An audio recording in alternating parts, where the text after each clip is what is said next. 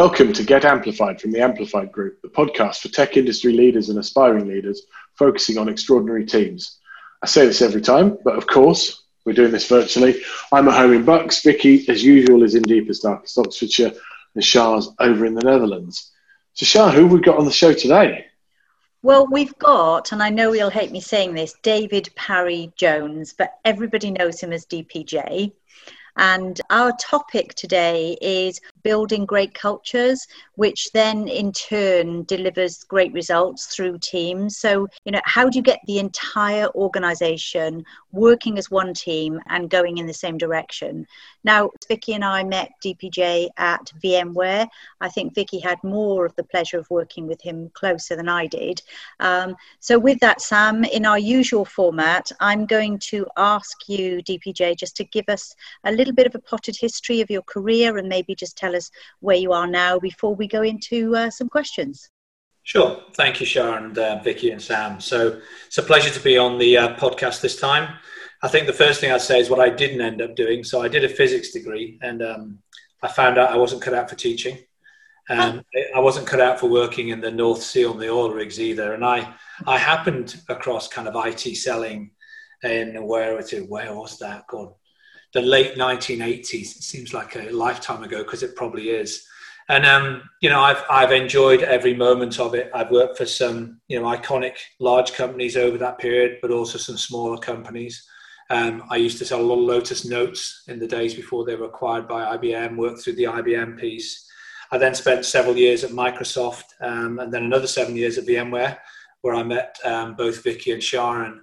And then the last two years, um, I've joined a company called Twilio, which I'm sure we're going to talk a little bit more about in a second. And I joined to run EMEA, and for the last nine months, I've also been standing in to uh, run the Asia Pacific business while we're searching for a new leader there. Any chance of that going permanent, or is that too no, too too big a geography for you to cover? It's not so much that. I think um, what I've learned, particularly in COVID times, is that the overlap of the Asian business days is about two hours, and they're the two hours before nine. Right. Um, therefore, if I want to run a business day in EMEA, deal with my American boss in the evening, and do APJ in the morning, particularly in this uh, non-traveling environment, it's just it's not. Yeah. I'd wish upon an enemy. you, you get about 12 minutes sleep. Yeah, correct. Yeah, yeah, no, that makes sense. So, Vicky, perhaps you could tell us why we've chosen this particular topic, focus on building a great culture and leading to great results. Thanks, Sam. And I think this is probably going to be my easiest answer to when you've asked me this question in the past. This is why we created the Amplified Group. So, very, very near and dear to our hearts is organizations as they grow building the culture and retaining the culture as they grow and knowing how to retain it as they scale is so critical because when things are going well it's it's great and it's easy but when you hit a bump in the road which inevitably you will you need to make sure that you've got that strong solid foundation of of the culture and having that trust in place to ensure that when you hit a bump in the road, you are all still working in the same direction. And it's it's why we do what we do. And I just want to give a very quick um, example um, of a CEO that I was speaking to not so long ago.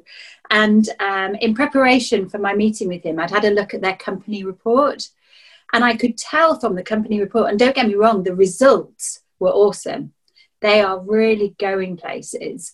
However, you could tell from reading it, they'd resulted from brandishing a big whip versus really having the culture in place, which has resulted in those results. And in my conversation with him, he said, I know this isn't sustainable. We need to overcome this and we need to go right back to the roots to do this. And why, when we came up with this topic, it was DPJ came to mind immediately because having worked with him at VMware and seen the trust that he builds and the loyalty that he builds in the teams that he works with and how he supports everyone and people first. I'm just so thrilled, DPJ, that you're on here to share this with us. So thank you for joining us. That company that you refer to once saw somebody come in with a t shirt that said, The floggings will continue until morale improves. Possibly, I don't think so. Look, always made me always made me chuckle that one. Um, so DPJ, can you give us a bit of background on Twilio? You know, you've had some some big names in your career, but this is perhaps not quite such a big name yet. I'm sure. Yeah, and I, and I reflected on that when I started talking to them about the job because if, if I'm honest, I'd, I'd not come across Twilio, and it's not a space. It's it's a somewhat um, a, space that I wasn't really familiar with, and, and a slightly unusual co- uh, company name as well, which I have to explain to people all the time how to spell it.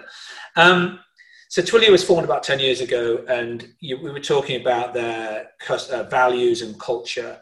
And I think um, 10 years ago, Jeff Lawson, our CEO, set up the company, and at the heart of the company was to become the operating system for the digital economy, but more importantly, to democratize the technology that underpins the way in which we communicate. And at the heart of that was the developer. And Jeff is a developer who you know, started his career, or certainly the formative part of his career at AWS, and, and did a number of startups leading up to Twilio and was frustrated with the need to have to stand up all the, the hardware, the high cost hardware to be able to set up a communications structure and therefore wanted to democratize it. And at the time, with the cloud coming along, they we were able to do that. And we built a business from, from that. And I think those values and that focus on the developer that started the company with Jeff still very much exist in the company today. I think that that focus on the developer is at the heart of everything we do still. But I think those values they've morphed. You know, the company that he started more than ten years ago, now actually twelve years ago, is not the company that it was.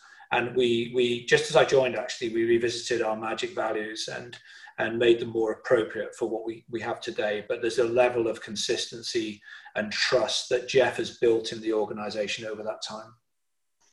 Culture does always change as a as an organization grows. It doesn't necessarily have to get any worse. In fact, it's great if it stays good culture, but it's got to morph over time. The operating system for, for digital business is interesting, Vicky. That seems to bear some relation to you, what you guys at the Amplified Group talk about in terms of the operating system for teams. Uh, yes, and actually, I can't take credit for that term at all. Um, Microsoft came up with the, the term um, that the five behaviors of a team is the operating system for teams. So, you know, there's no one better qualified on operating systems than uh, than Microsoft to talk about that. So, I just thought it was an interesting point, particularly as I'd read that Twilio is becoming the operating system of the digital economy. And it just made me think that, you know, here at the Amplified Group, although no client is the same and we customize every client engagement, the five behaviors is at the heart of what we do. And our job is to practically apply it and bring it to life so that it becomes muscle memory. And it enables the organizations that we're working with to continue to thrive as they scale. So it's great to be able to hear DPJ's story. So DPJ, when you when you started at Twilio, what were your priorities? Well, it's very very clear um, that my priority in the EMEA role was to build out the the EMEA business. At the time, international represented about 20% of the overall worldwide business, which, having worked in global tech companies, is a disproportionate, it's too small a proportion of a mature business. So the opportunity, opportunity was there to build a business at the, at the rate that the overall business is growing, but to increase that percentage of the overall business and therefore grow faster than the business as a whole.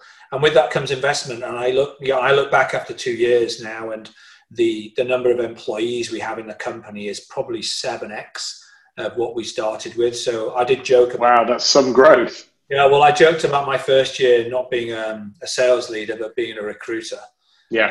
We did a lot of recruitment. We learned a lot about how to onboard large quantities of salespeople and how to build markets and the brand as well is not as recognizable in this market as it might be in some of the others. But the priorities were to, to build a culture. Um, I had a long debate with our COO, George Hu, when I was joining the company about this kind of relationship between revenue and culture and which one comes first. Um, I'm very clear in my world that you know I think people and culture come first because without them you can't build revenue for the long term. And I was listening yeah. Vicky describing that of the company and I've seen some of my leaders within EMEA optimizing for the short term, and you know their results in the short term are very strong, but then they they they, they drop away as you start getting into year two and year three because they haven't done the building blocks for that longer term. And that's that's all about hiring talent in my world.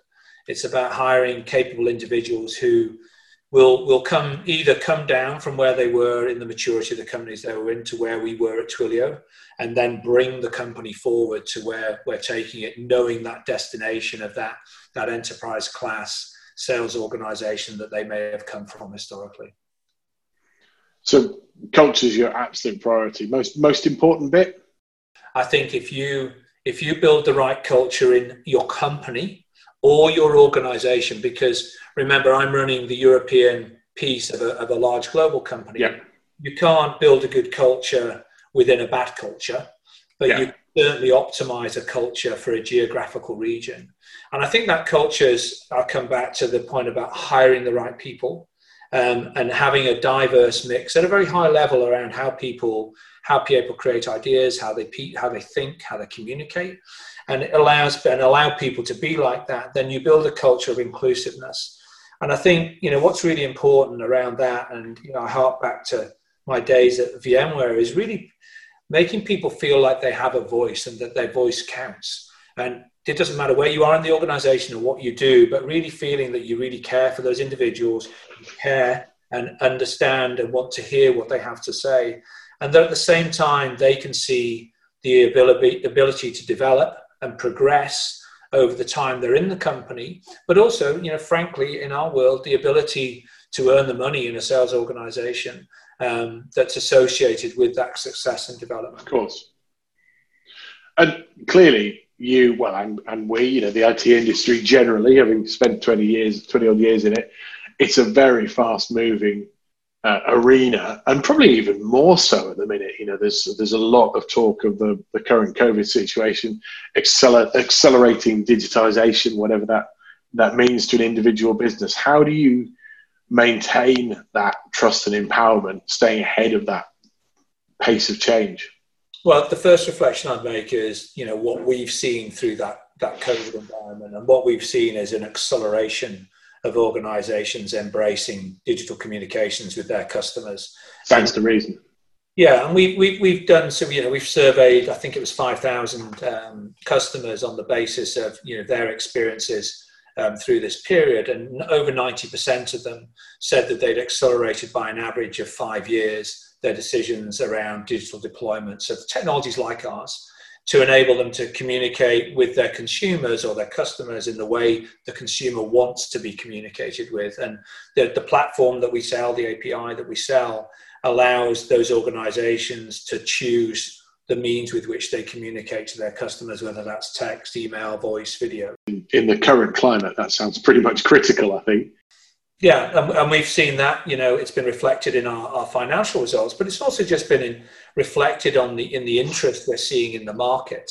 And um, that there are, you know, there's, there's plenty of organisations who do bits of what we do, certainly on a domestic basis in various countries throughout EMEA, and each country we go into in EMEA, because of the nature of our, our regulatory relationship, is like opening up the whole of North America again. So yeah. the, the, complexity and the diversity of EMEA is a challenge for organizations like ours because not only is the, the tech industry and life, COVID, life, very dynamic, but the regulatory landscape within which we operate is a very dynamic world as well. Yeah. As yeah. governments look to protect um, their consumers from bad actors. clearly, EMEA is not one single country, whatever the Americans might say. no comment, but I think you're factually correct. it's true. It's true. So, how important is hiring and I guess also, although you're, you're, relatively early into your tenure, retaining that talent that you bring into the organization? I think hiring and um, retention or you know reducing attrition is a critical kind of KPI within that cultural stack. And I think if you can create an environment, as I just described earlier, where people feel like the, the organization or their leadership really cares about them and wants to develop them, um, and particularly as we're going through this period, then you know those things kind of look after themselves. And um, I, I, I, was talking to my boss the other day, and you know, I, I, admitted to him, which I'm not sure was the right thing to do, that I cared more about the employee effectiveness survey than I did about my revenue performance. And we'll see how that goes over the uh, the next few months. But it's genuine, and you know, if I, I feel that if we if we have a community of people who are the right people, who are doing the, the right work, and we celebrate a lot of the how as opposed to the what, then you build a culture that feels like it has a direction and a meaning. And purpose gets overused at the moment, but it really is all about purpose and feeling like you're making a difference and that you're part of something that you can you can attach to. And you know that for us has been you know, hugely successful. And the hiring piece has been a lot of effort at the front end but obviously then to some extent the hard work starts in making sure you get them to become effective as fast as possible but then you retain them for as long as possible once they're effective. And that's a huge focus for me. You did a post on linkedin when you hadn't been there very long about purpose and the importance of it and how having been in other organizations the difference that you have at, at Twilio now, the difference you're experiencing, and and the interpretation to the customer. Can you can you talk to that a little bit for us? Yeah, I think I think the post was something about that I belong at Twilio, and I think that feeling of belonging is maybe a better articulation of what I was trying to say a minute ago. In you know, if you feel like you belong at an genuinely belong at an organization, yeah. then I think you know work becomes so much easier and you naturally stay at the organization because it feels like a family. But I think you know, working on that, I, I, over my career have, have worked in some very large companies, and I think when organizations get very large, you know, they may well, on the outside, um, be perceived as inclusive and diverse, but the reality is, once you get onto the inside, there's a way of working that's very narrow. And I found myself in that situation earlier in my career and the, the culture that was that narrow sliver of working did not suit my work style. Now, you can survive and you can, you can hmm. be moderately successful, but you'll never be as happy or as successful as you could be if you're in a culture where either, at best case, you know anything goes from a, a, cultural approach and there's one of everything and therefore you know there is no monoculture or at least a culture where your natural style and the way in which you operate is is better recognized and part of that broader culture.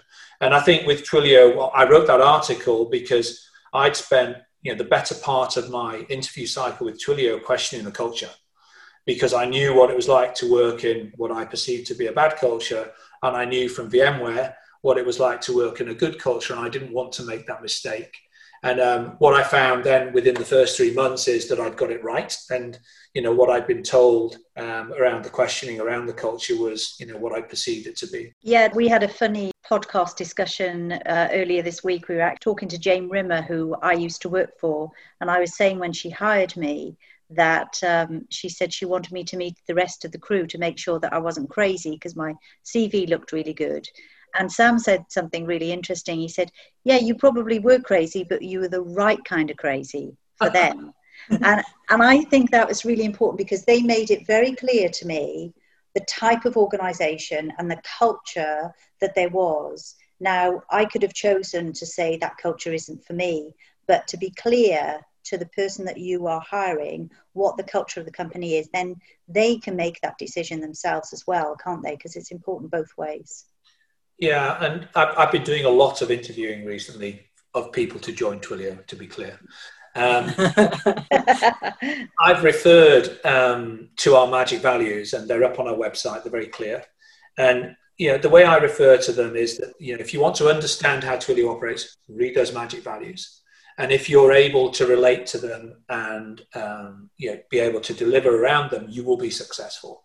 And I think it's a good it's a good signpost to you know what we expect from people and just a number of them you know they're kind of they're, they're, they're serious but no shenanigans is one of them. And you know that's basically no bullshit. You know, say, say say it straight don't don't mess around and, and no no um, no no dodgy dealings. But yeah. things like be an owner and that's designed to you know behave, behave like you're a startup still on the basis of how you look after your budgets and your money and how you spend. Um, be inclusive something I, I related to very strongly when I came into the organization. Write it down is a new one to me.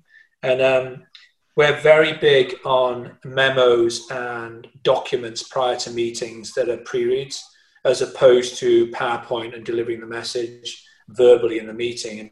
And, oh man, know, I wish I wish more people would do that. Well, I, you know, it was new to me. Um, yeah. Not the concept of writing things down, but certainly no. writing through documents. Cir- circulating pre-reading. Yeah, it used yeah, to. I, used to frustrate me no end when you know you'd walk into an hour's meeting and 50 minutes of it would be broadcast and i'd be yes. thinking you know I, I can read and digest this in yeah. probably a quarter of the time that it takes you to present it and then we could have had a half hour discussion and all got out by half past instead of yeah. instead of on the next hour so it does and, make sense and, and, it's about meetings is effective meetings is about should be yeah. about that debate and, and yeah yeah, not about not about broadcast. Yeah. I just wanted to um, to pick up on the fact that you call it magic values. When we do workshops, very often I take my magic wand. I steal my daughter's Harry Potter magic wand and take that in because if you can get that right, it is magic. Yeah, yeah. And you know, I, I they, they were, as I say, they were they were already established uh, before I joined, um, but they were redone just as I joined. And I think you know the, the, the, behind the magic is exactly what you just described. I mean, if you get them right, it's that, that's where the Twilio magic happens. One of the, the, one of the kind of formative ones is drawing the owl. So okay. basically, and it, yeah, it's all about basically, and we're not going to tell you what to do. You're going to have to work it out. So here's two round circles. You put the the ears, the beak, the eyes, and everything else on it. And um, yeah, that's definitely our, our embedded culture as a builder and building right taking initiative, small, take, small teams, agility, innovation. And that's a foundational value of those Twilio magic values of drawing the owl. Right. And that goes back to what you were saying at the beginning about the de- focus on the developer. Yeah. Oh, absolutely. Yeah. And our, our company logo is an owl. I wonder with the retention thing, does retention help to drive culture or does culture help to drive retention? I mean, clearly it cuts both ways, but what's the balance there, do you think? Well, I think I think yeah, absolutely. They're a circular you know, relationship. Yeah. But I think when you're when you're initially starting out and building a team, I think your, your emphasis on the culture because you haven't got to the retention yet. And yeah, I've been in companies. When I joined VMware, um, I'd come out of Microsoft and I'd seen how a company that had never failed had to cope with failure and reinvent itself. And this is pre-Satya, by the way. I'll say, you know, they've done it again now. But um, when I came into VMware, VMware from a growth perspective was further further back down down the kind of uh, growth side of things. So I could see things coming, and VMware had never had uh, competition. Attrition, yeah, never had an attrition problem either because it was really easy to sell. The stock was going gangbusters, and people were earning a load of money. Nobody leaves.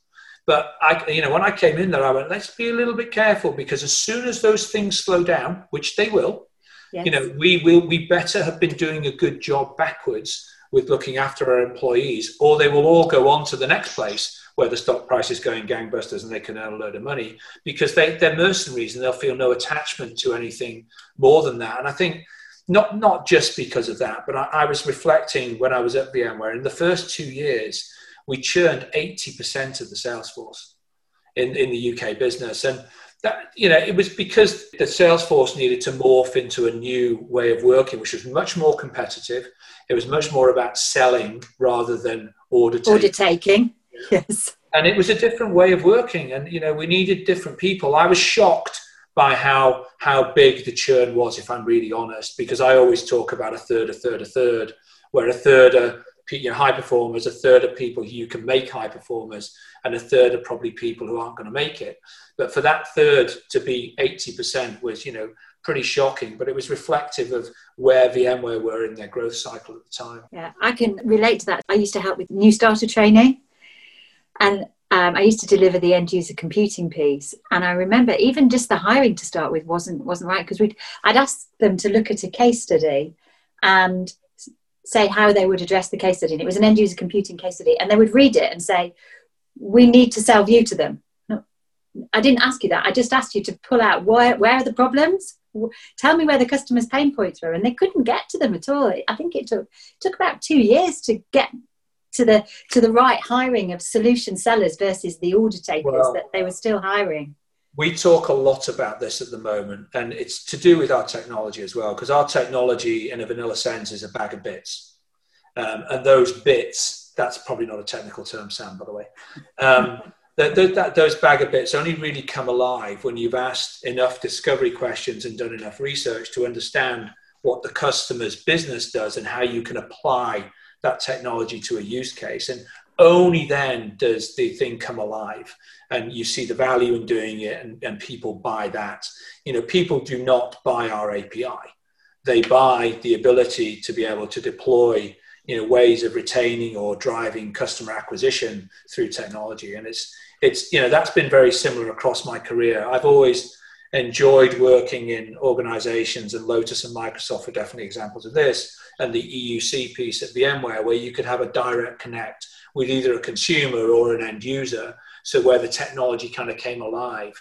And um, yeah. that that that's what's always kind of interested me. And i think maybe i'm naturally curious as well which are things we look for by the way in candidates. You know people are naturally curious because they'll learn quicker internally and they'll ask customers questions. Curiosity is an underrated hiring point actually. I hadn't thought of that. Yeah well it's one of our key ones. Another one's resilience. What we do yeah. is yeah, oh, yeah, resilience really important yeah. I have the, I have this vision of a sales guy phoning up and saying, "Hi, Mr. Customer, would you like to buy an API?" And you slapping it around the back of the head. well, there is a famous quote from one of our customers asking what a Twilio was. What's a Twilio? so, you know, and, and, and, and, how much are they? Correct. How much yeah. are they each? yeah, yeah. No, that's cool. Funny.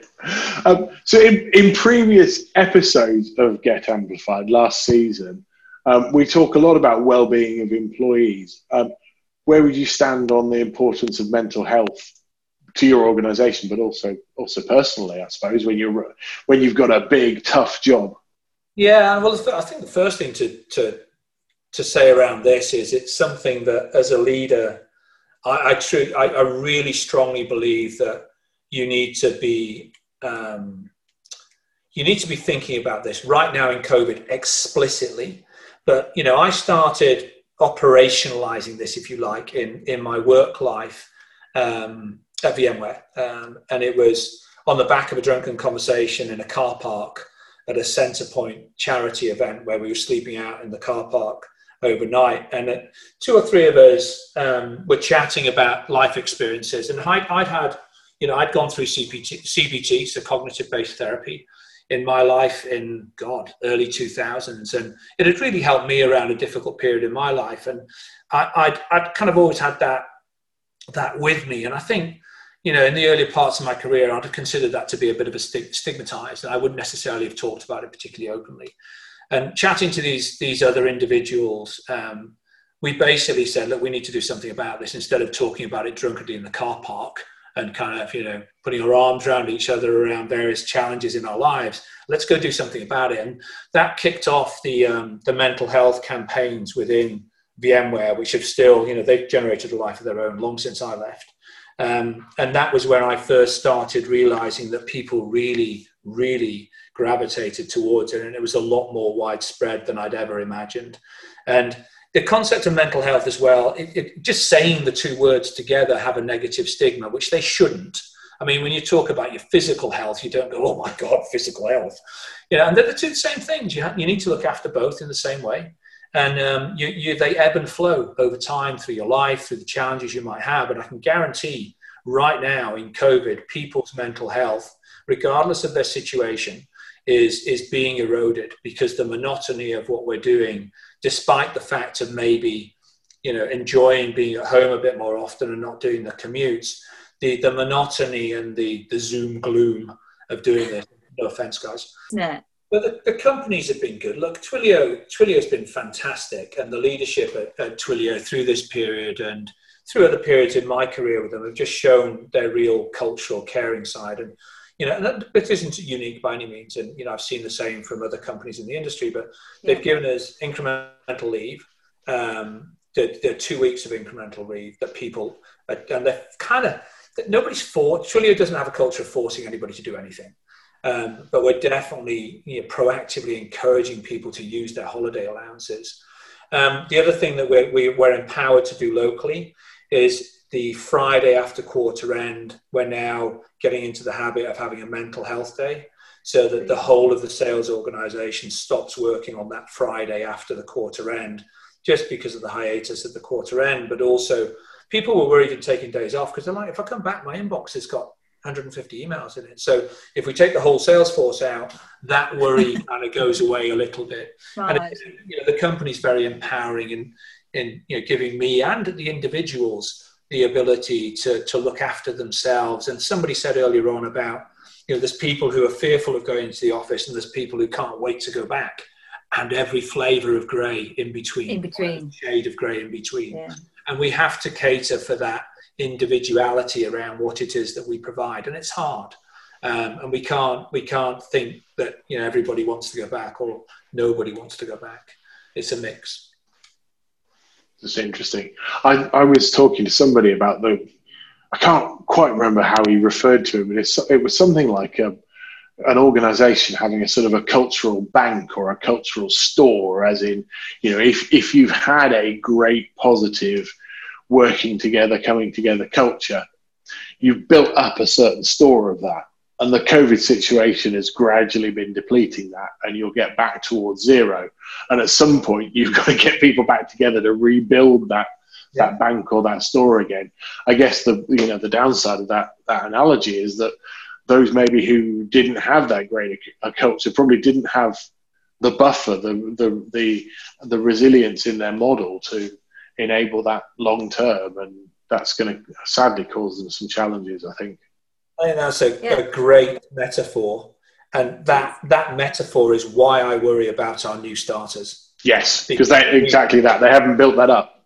Correct. We haven't built the bank with them, and we're we're gradually eating into negative territory with each of them. And you know, yeah. I don't over exaggerate the problem, but that metaphor nicely explains the difference between yeah. you've had that time with and somebody who's level set at zero, basically. That's it. They're almost coming in with an overdraft. Yeah. Yeah. yeah. So, would you mind, DPJ, just giving us your three key takeaways on building culture? Well, I think I talked about um, some of them earlier on. I, I, haven't written this down, so I'm going to kind of do this, you know, real time. I think the first one is, you know, lead by example. Um, you can't expect people to behave in a certain way or do a certain thing if you're not willing to do it yourself or you don't you don't genuinely uh, expose those values. And I've, you know, uh, I've got to a stage in my career, frankly, where if I can't be myself, then I'm not interested in you know what whatever has to offer. It's I'm too late in my career, and I think I learned early in my career that I probably compromised too much on that as an individual around some of the that I was with. So I think that's the first, that's the first thing. Um, I think building trust, and I, it, it's a bit cliched, but I think listening and then and then acting on it and most importantly doing what you say you're going to do. Um, so you build that. Again that's by the way that's equally applicable to customers. And you know certainly early in my career as a salesman the foundational way you build a relationship with customers is through your initial interactions delivering on what you say you're going to deliver. You can't always give them what they want out of the gate but you can give them you know set expectations and as long as you deliver against those. So being being able to deliver. And i think there's something in the third piece around diversity and inclusion, and it's not. Uh, uh, this isn't cliche. This is all about you know hiring hiring people and letting them be themselves, um, and trying not to to, to hire you know uh, stereotypes of yourself. And I think you know it's instinctive to do that you know through culture, but I think you learn very quickly that actually when you do an insights profile or a disc profile of your team and it looks like a dartboard with a bunch of darts all around it, that's a good thing.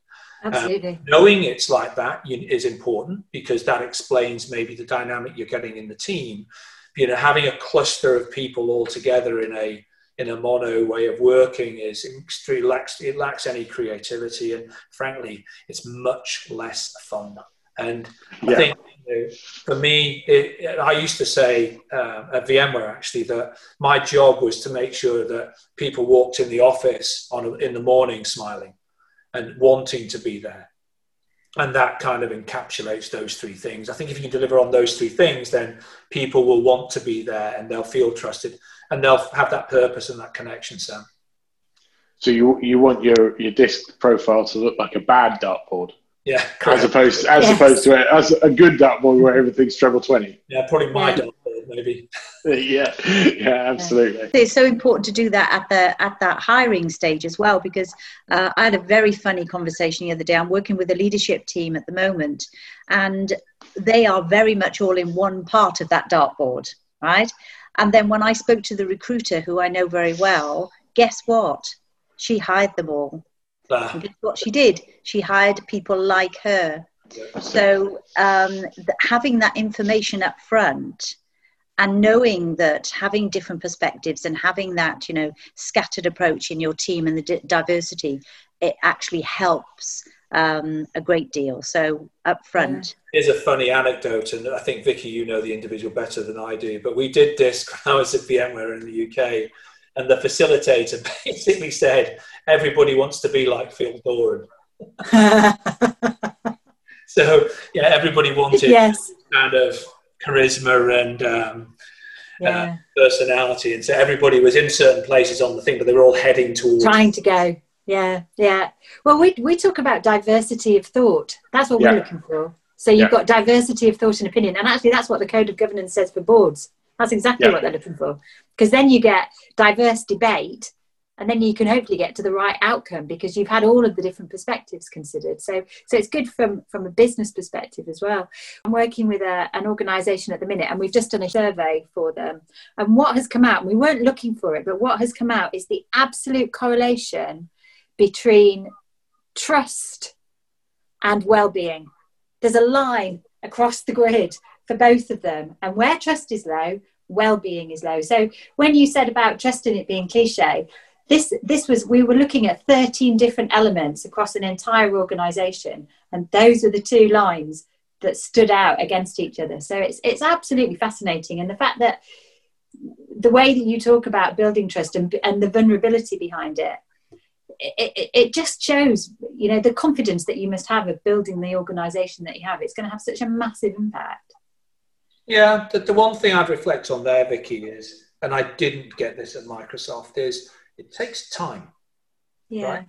You, you, you know, and I've, I've had a couple of leaders recently who are going into organizations or teams where it's not great and they're going to have to do a bit of a turnaround. And, you know, I, I'm really, really, I, I am I'm, I'm patient on that stuff, but organizations aren't, and particularly sales organizations. no yeah They suddenly forget you only joined six months ago and, you know, where are the results? And, you know, I'm coaching the people in that situation to kind of have two, you know, two parallel paths. One of which is get the numbers on track as soon as you can, but the other one is please do not build just for that. Build for the future. Make the right decisions. Keep the right people. You know, and and take your time hiring, particularly around key roles, and and try and hire diverse. And if you have to hang out there a bit longer, then it's worth it find a way of doing that. And it's Otherwise, you only eventually end up back where you were before anyway. yeah Fascinating stuff. Shah, you're up. It's hero time. So yes, it's hero time, and as I always explain, um, the reason we have hero time is just to get a little bit into our guests' psyche. Um, you know, who in their past maybe has inspired them and motivated them. DPJ, who's your hero? I think the first thing I'd say, which is very, um, and I'm a cheap because there's not really one. Um, the first thing I'd, I'd, I kind of reflect on is, you know, any um, working parents who've homeschooled their children in the last period, you know, they are definitely heroes. That I, I could not imagine doing what I've had to do for the last six months with my children 10 years earlier. I think, you know, the, the resilience that they'll have shown to get that done and the tenacity to be able to work and homeschool and do all the other stuff that we've all had to do, I think deserves some recognition. I think, secondly, it would, and I have before, be easy to say my father. Um, you know, just from you know how he brought me up and how I, I relate to him is a is a very stereotypical and kind of obvious thing to say. And you know, I have tremendous respect with for him and what he built um, from his his kind of tough childhood to where he is today. And you know, luckily he's still alive, and I'm going to go and see him in a couple of months. But then I think that the area I want to focus on is kind of it's the women in my life, and You know, I'll do them in age order on the, when I met them first. So I, I met my mother first. Um, so she's the first woman I'd like to. Funny that. yeah, hope so. Yeah, I got that the right way around, which is good. Um, the second's my sister, and yeah, I'll talk a little bit about each of them in a second. Then my wife, Claire, and then my daughter, Eve, who's 17. And it's really that the theme running through all of them is the kind of um, determination, capability, and also not letting things get in the way for any of them. My mother, you know, moved to Saudi Arabia in 1977 when I was 12. My sister was 11. I had twin brothers who were four years old at the time. She went there. She couldn't drive, um, but she went there to support my father, who was there in the university. But she's always had a career. And uh, later in her time in Saudi Arabia, she was a teacher and she was the CIO for the Saudi Arabian schools. So I, I was always brought up by a, a, woman who could could juggle things and and and cope through you know what were the t- bringing up four children, um, but also having a, having a very a very strong career. And even when my father was a lecturer, she was running a horticultural garden when we were very young. And then my sister, my sister's the CEO of Magnox and um, she's a nuclear physicist. So you know nothing's held her back in a very male-dominated environment, and um, you know she's always been, you know whether we like it or not, we're all compared with each other as children, and it's tough being one of four.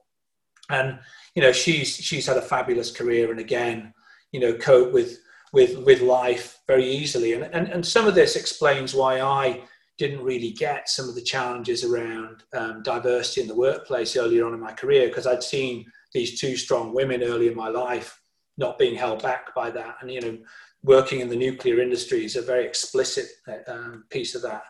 And then Claire, who's, you know, I met through work. Um, she used to be my SE. She hates me saying that. Um, but, you know, she's, she's always. You, you, you mean you were her sales guy? Yeah, well, she'll say I was only successful because she was my SE. She's, she's probably right, actually. but, um, you know, she's constantly worked, and we were talking about this earlier today, actually, other than 10 months off for each of our two children, and, you know, continues to have a very successful career in the tech industry. And again, has never really been held back by some of the challenges I've seen other people being held back by in the industry. And then my daughter, who, you know, has the strong headed personality of my wife, and I don't think, you know, I certainly won't get in her way.